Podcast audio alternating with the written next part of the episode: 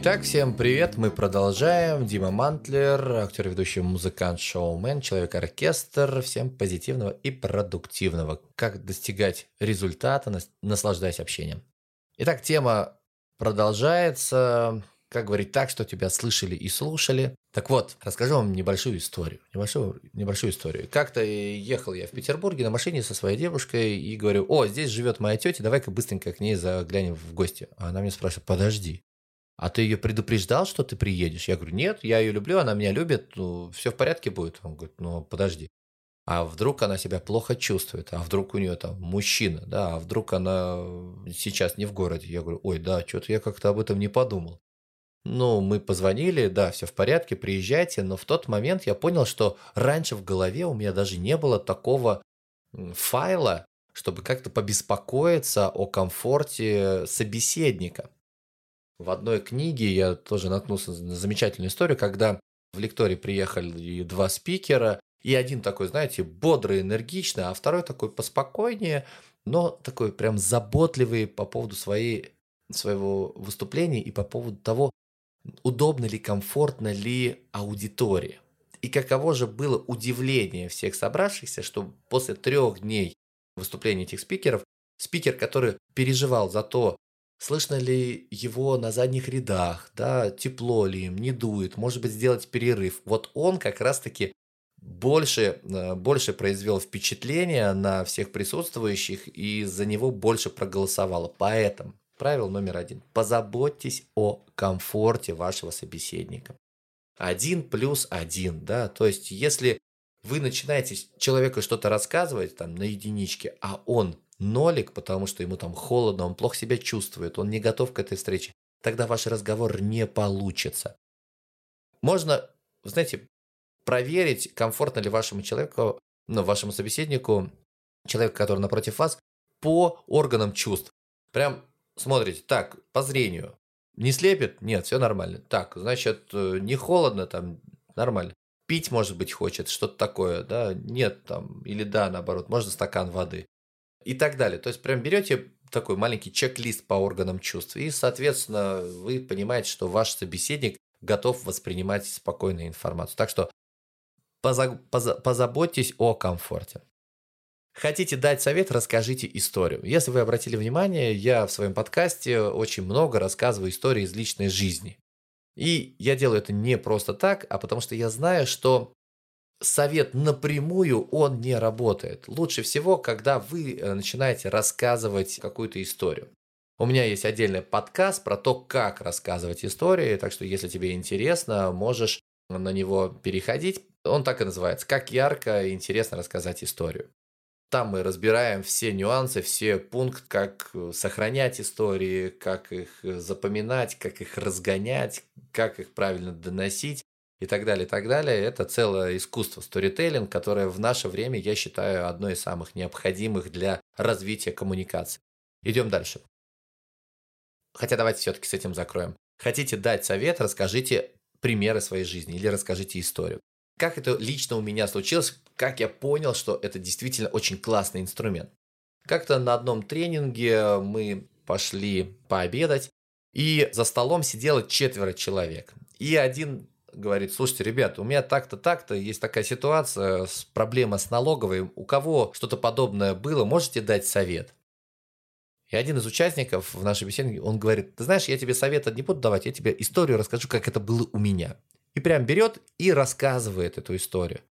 И каково же было удивление всех присутствующих, когда мы увидели в глазах спрашивающего, что он понял, как ему в этой ситуации разобраться. Как правило, когда человек задает тот или иной вопрос, он уже внутри знает на него ответ. Ему просто нужно подтверждение. И классно, когда он это подтверждение видит или слышит в другой истории не навязываешь свое мнение, и тогда получается, что ты берешь как бы ответственность за его решение. Нет, он сам принимает за это решение. Это реально работает. Бери на вооружение. Если ты этому научишься, ты будешь мега крутышом или крутышкой. Дальше. Хотите привлечь внимание? Расскажите интересный факт. Ну, например, вы знаете, что планета Венера единственная вращается в противоположную сторону в Солнечной системе? Так вот, сегодня я, например, хочу поговорить о женщинах. а тех, кто, как нам вроде бы говорят, что они прилетели именно с этой планеты. Все, мы с первых строк, с первых предложений уже заинтересовали нашего слушателя. Он говорит, так, ух ты, классно, через вот этот вот интересный факт мы подвели к, темати- к теме нашей сегодняшней встречи. Дальше. Есть классная фраза, которая звучит так. Мой учитель мне сказал, или мой отец мне сказал, или мой начальник как-то раз мне сказал.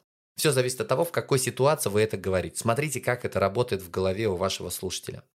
То есть я, допустим, говорю, вы знаете, как-то раз мне мой учитель психологии общения сказал, что у меня есть талант к тому, чтобы решать коммуникационные вопросы.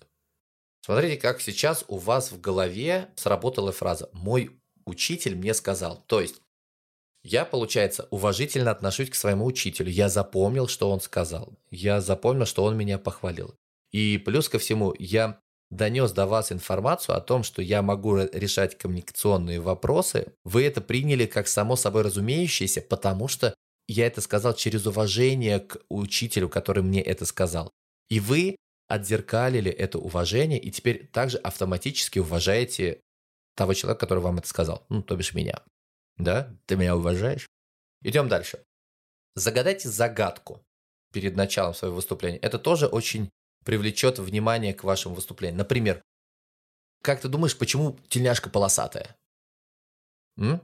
Как думаешь, почему она полосатая?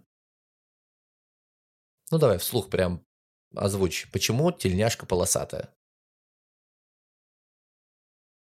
Тельняшка полосатая потому, что раньше моряки ставили паруса. И они делали это и днем, и ночью.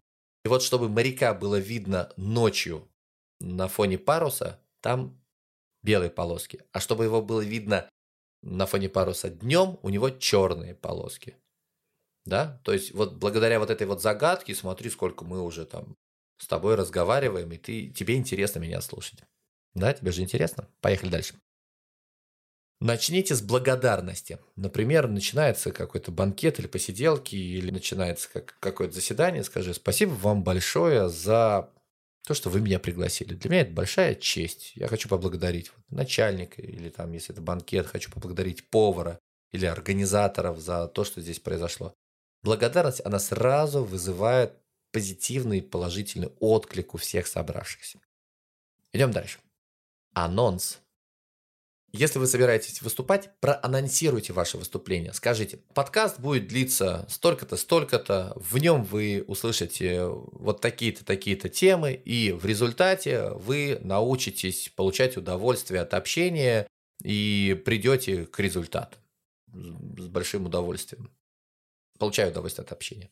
Все, как только человек это слышит, он сразу успокаивается, он понимает все правила игры, он понимает, сколько это будет длиться, так что в начале выступления просто проанонсируйте его. Идем дальше. Фраза, которая звучит так. Когда я ехал к вам сюда, ну, например, когда я готовился к этому подкасту, как, какую эмоцию вызывает эта фраза? Что я о вас уже думал, что я готовился заранее, что я не просто сейчас из головы достаю эту информацию, а я ее действительно достаю из головы, и вот у меня тут есть записи, я, соответственно, хочу быть максимально полезен в короткий промежуток времени, и я вам об этом и рассказываю. Да? Я это делал заранее. Я заранее думал о тебе, мой уважаемый слушатель этого подкаста. Это правда. Дальше. Научитесь говорить фактами и цифрами, связанными с аудиторией. Представьте, что перед вами сидит там 12-15 человек ваших сотрудников, и вы говорите, всем привет, я сегодня бы хотел поговорить вот э, о какой задаче, которая перед нами стоит. Мы с вами работаем над этим проектом уже 7 месяцев. За это время мы провели 3 исследования, мы сделали 5 выездов и так далее. Да? То есть какие-то вещи, которые они знают, и это не просто мнение да, ваше, что вот это было так, а это конкретный факт, что это уже произошло. В этот момент вы услышите, что вас очень внимательно слушают, наблюдают за тем, куда вы ведете в дальнейшем. И еще заключение фраза, которая звучит так. Друзья обо мне говорят, она очень хорошо помогает человеку рассказать о своих регалиях. Ну, например, не просто я там скажу, да, что я там человек-оркестр, там и лауреат всего, чего только можно, действительно умею там общаться. Друзья говорят, что я классный музыкант, актер и так далее, и у меня получается классно общаться с любой аудиторией. Тогда это как-то воспринимается совершенно по-другому. Вот, друзья, если вам была полезна данная информация, если вам понравилась эта часть, ставьте лайк, комментарий. Возможно, у вас есть еще какие-то свои наблюдения, как классно привлечь к себе внимание. Напишите здесь, также отправьте этот подкаст вашим друзьям, если вы понимаете, что им он пригодится для развития общения. Также жду вас в моих соцсетях в Инстаграме, Ютубе. Там можно получить информацию о моих курсах или записаться на личную консультацию. Всех обнимаю. Спасибо за внимание. Пока-пока.